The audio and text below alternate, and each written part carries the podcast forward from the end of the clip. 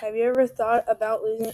Um, have you ever thought about aliens taking over Earth or losing your parents? Last Pick by Jason Walz. A 16-year-old 16-year-old girl named Sam and a 16-year-old boy named Wyatt almost find parents. They also hide from aliens all the time, and they try and find alien parts to find their parents. Appeal factors: fiction, strong words, and strong emotion. I recommend this book to people who like mystery and adventure. Read Last Pick by Jason Walz to figure out what happens.